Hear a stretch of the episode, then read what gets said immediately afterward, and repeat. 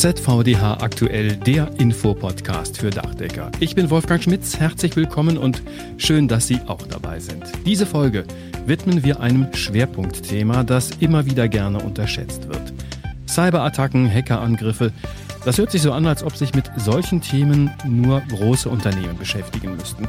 Tatsächlich sind aber inzwischen auch viele kleine Unternehmen von solchen Angriffen betroffen. Wo lauern die Gefahren?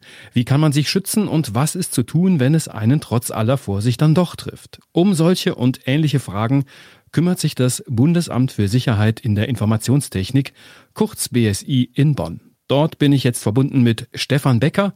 Er ist Leiter des Referates für Cybersicherheit für die Wirtschaft. Das BSI hat vor einigen Jahren die sogenannte Allianz für Cybersicherheit gegründet. Diese Allianz hat das Ziel, Unternehmen widerstandsfähiger zu machen gegen Cyberangriffe. Herr Becker, wo lauern aus Ihrer Erfahrung die größten Gefahren auch für kleine Betriebe? Ja, Herr Schmitz, die lauern überall. Grundsätzlich kann jeder Opfer eines Cyberangriffes werden, egal ob das Unternehmen groß oder klein ist, das spielt keine Rolle. Die kriminelle Seite sucht sich ihre Opfer und die sucht sie sich überall dort, wo sie vermuten, da könnte vielleicht jemand Geld haben oder ist erpressbar. Kleine und mittlere Unternehmen sind für Cyberkriminelle beliebte Opfer. Das hängt natürlich auch damit zusammen, dass die Täter vermuten, die Schutzvorkehrungen dieser Unternehmen sind vielleicht nicht so ausgefeilt wie bei einem Großunternehmen. Aber das kleine Unternehmen hat vielleicht auch eine kleine Webpräsenz, in der es sich darstellt. Das kleine Unternehmen macht seine Buchhaltung längst komplett elektronisch. Vielleicht wird das Aufmaß mit elektronischen Hilfsmitteln gemacht und alleine die Planung, wann gehe ich auf welche Baustelle, welche Projekte habe ich vor mir, wie kaufe ich ein, all das ist heutzutage computerunterstützt. Was sind in der Praxis die Haupteinfallstore? Was ist tatsächlich am meisten gefährdet? Ist es die E-Mail, die in mein Unternehmen kommt? Ist es der Webauftritt, der gehackt wird? Oder ist es womöglich der Einbrecher, der den Laptop klaut?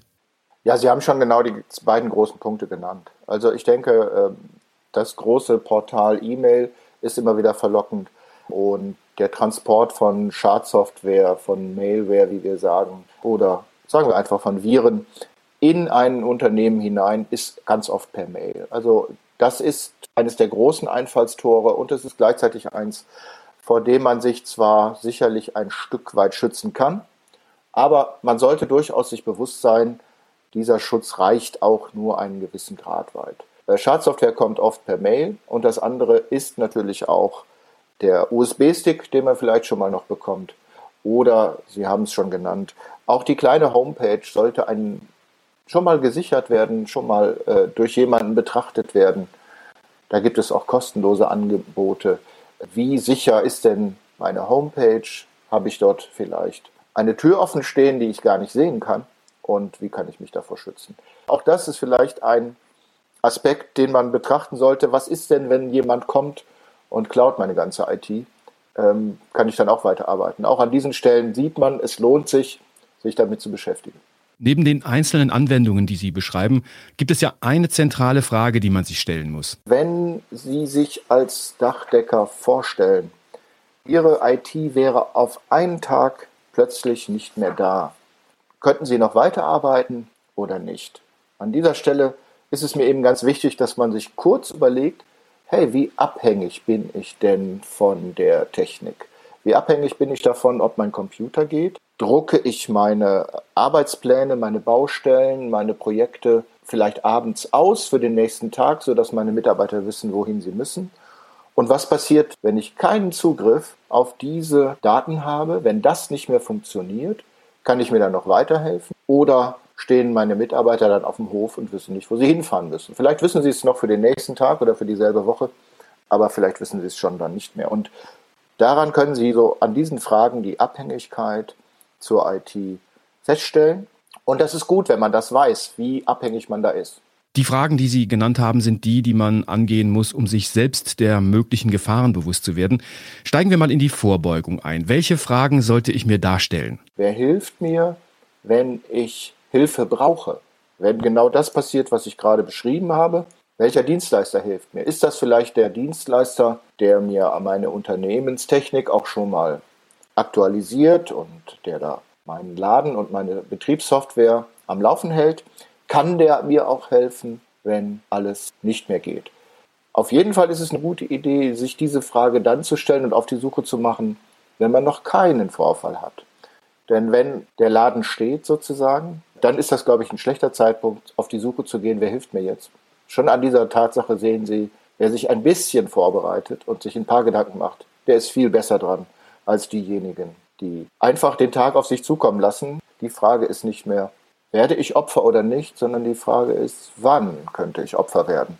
Denn diejenigen im Netz, die versuchen, ihre Daten zu verschlüsseln, sie zu erpressen oder sonst wie mit ihrer Schadsoftware lahmzulegen, die wird immer größer. Dann machen wir es doch mal ganz konkret. Was können und sollten die Unternehmen mindestens tun, um sich zu schützen? Worauf sollten sie besonders achten? Ja, das ist immer sehr individuell. Aber wenn Sie durch Ihr Unternehmen gehen und zum Beispiel sich vorstellen, morgen wäre die IT weggeklaut oder komplett verschlüsselt, dann ist es ja eine gute Idee, wenn man ein Backup hat. Das heißt, wenn das Backup am besten regelmäßig gemacht wird, das tut es gerne dann, wenn es automatisch passiert. Das ist dann schon mal eine gute Sache. Aber heutzutage ist die Schadsoftware so intelligent, dass die auch nach Backups sucht und die auch verschlüsselt. Wenn alles verschlüsselt ist, kommen die nicht mehr dran. Das impliziert dann die Frage sofort, Backup okay, das machen vielleicht auch viele, aber wie sieht es denn mit Restore aus? Oder die banale Frage, wenn alles kaputt ist oder verschlüsselt ist oder weg ist, wie lange brauche ich denn, bis ich die Daten, die ich gesichert habe, zurückgespielt habe?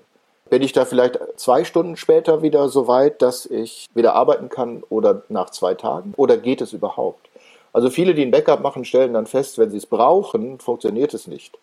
Also Backup ist ganz wichtig und man sollte es auch ausprobieren. Also bitte auch Restore. Und die wirkliche andere, ganz große Schlüsselmaßnahme, das sind Updates. Also patchen, patchen, patchen.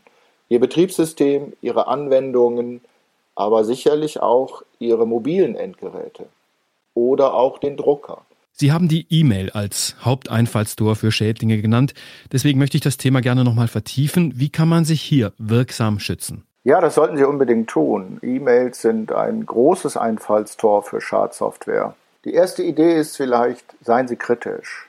Gucken Sie sich Ihre E-Mails an mit dem Hintergrund, das könnte auch falsch sein, was Sie dort lesen. Also nehmen Sie sich Zeit dafür. Insbesondere, wenn Sie Anhänge öffnen. Die Idee, da wirklich die im Zweifel die Hände von der Tastatur und die Finger von der Maus zu lassen, ist ganz gut. Also nehmen Sie sich Zeit. Und wenn Ihnen eine E-Mail komisch vorkommt, schauen Sie doch mal, wer ist der Absender. Vielleicht können Sie den auch anrufen und fragen, ob die Mail wirklich von ihm stammt. Überprüfen über einen zweiten Kommunikationskanal ist bei verdächtigen E-Mails durchaus eine gute Sache. Und ganz wichtig, schalten Sie Makros ab. Makros sind immer noch ein sehr großes Einfallstor, die Möglichkeit, mit der Schadsoftware via E-Mail gerne auf die Rechner kommt. Die meisten Office-Programme erlauben es, Makros ein- oder auszuschalten. Schalten Sie sie doch aus. Sollte man unbedingt für die tägliche Arbeit Makros benötigen, dann rate ich dazu, wenn E-Mails geöffnet werden, diese Funktion auszuschalten und die Funktion für die Makros nur dann einzuschalten, wenn man sie wirklich braucht. Und ansonsten natürlich halten Sie Ihr Betriebssystem aktuell, halten Sie Ihren Virenscanner aktuell. Das wären schon die wichtigsten Dinge, die Sie in Sachen E-Mail-Sicherheit unternehmen sollten. Und wenn jetzt doch das Kind in den Brunnen gefallen ist, und davor ist ja letztlich niemand gefeit, was ist dann konkret zu tun oder möglicherweise auch zu lassen? Also das Thema Backup und Patches, das ist schon etwas, wo man sich mal drum kümmern sollte und auch ab und zu immer wieder mal kontrollieren. Das wäre so das Wichtigste. Wenn Sie up-to-date sind, dann verringern Sie einfach Ihre Angriffsfläche und mit dem Backup, das funktioniert, können Sie einem Worst-Case-Szenario immer schon mal so weit entgegentreten, dass Sie sich helfen können. Und wenn Sie dann noch einen Dienstleister haben, der Ihnen hilft, ich glaube, dann hat ein Handwerksunternehmen der kleineren Art, vielleicht so bis 20 Mitarbeiter, schon ein gutes Maß an Sicherheit erreicht. Es gibt ja auch im Internet eine Vielzahl von Hilfestellungen zum Thema Cybersicherheit. Wie lautet Ihre Empfehlung? Wo kann und sollte ich mich informieren, um das Thema ganz praktisch und systematisch anzugehen? Ja, es gibt dort ganz viele Angebote und ich glaube, das ist auch schon wieder ein Problem, denn für jemand, der sich jetzt nicht ganz intensiv mit dem Thema so auseinandersetzen möchte wie ich vielleicht, ist das Angebot nicht gut überschaubar. Also da ist natürlich das BSI und die Allianz für Cybersicherheit eine erste Adresse, eine gute Adresse. Und wir haben viele Informationen auch für Handwerker und da gibt es auch die Top 10 Best Practice, was kann ich denn machen als Unternehmen und worum muss ich mich kümmern. Aber es gibt natürlich auch den Routenplaner. Der Zentralverband des deutschen Handwerks hat mit vielen Kräften, auch mit dem digitalen Handwerk zusammen, ein Werk geschaffen. Das BSI hat dabei unterstützt. Ähm, das ist frei verfügbar. Das ist für diejenigen gedacht, die sich etwas mehr und etwas intensiver um ihre Sicherheit kümmern möchten und müssen.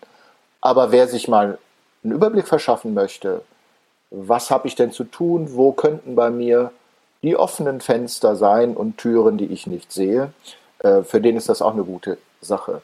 Oder zum Beispiel auch der, der Webtest. Gehen Sie zum Eco-Verband zum Beispiel und dort gibt es immerhin einen allerersten schnellen kleinen Webcheck für Ihre Webseite. Dann haben Sie schon mal zumindest einen Überblick, ob die ganz großen Probleme auf Ihrer Webseite existieren oder ob das eine oder andere schon ganz gut eingerichtet ist bei Ihnen. Der Allianz für Cybersicherheit kann ja auch der einzelne Dachdeckerbetrieb als sogenannter Teilnehmer beitreten. Was bringt mir das an zusätzlicher Sicherheit? Ja, Sie können an diesem Netzwerk teilnehmen und wir können Sie zum Beispiel konkret warnen. Auch das ist eine Möglichkeit, die man auf jeden Fall betrachten sollte. Die Allianz für Cybersicherheit Teilnahme ist kostenlos. Ja, ich glaube, sie ist gut und kostenlos. Das gibt es nicht mehr oft in dieser Welt. Hängt aber damit zusammen, dass wir mittlerweile äh, fast 5000 Teilnehmer haben, Organisationen, Unternehmen, die sich dort engagieren oder einfach auch nur von den Ideen zur Cybersicherheit partizipieren wollen. Also ja, werden Sie Teilnehmer, gehen Sie auf die Webseite, schauen Sie sich die Dinge an. Sie bekommen alle 14 Tage ein Newsletter, in denen vielleicht auch, und das ist, glaube ich, ein überschaubares Maß, alle 14 Tage, so auf ein, zwei DIN A4 Seiten die Bullet Points stehen, was ist so wichtig in dem Bereich der Cybersicherheit. Äh, wenn Sie die überfliegen und gucken, was könnte Sie da interessieren, dann sind Sie schon mal, was Cybersicherheit angeht, ein Stück am Puls der Zeit. Vielen Dank, Stefan Becker, Referatsleiter im BSI. Danke, gerne, Herr Schmidt.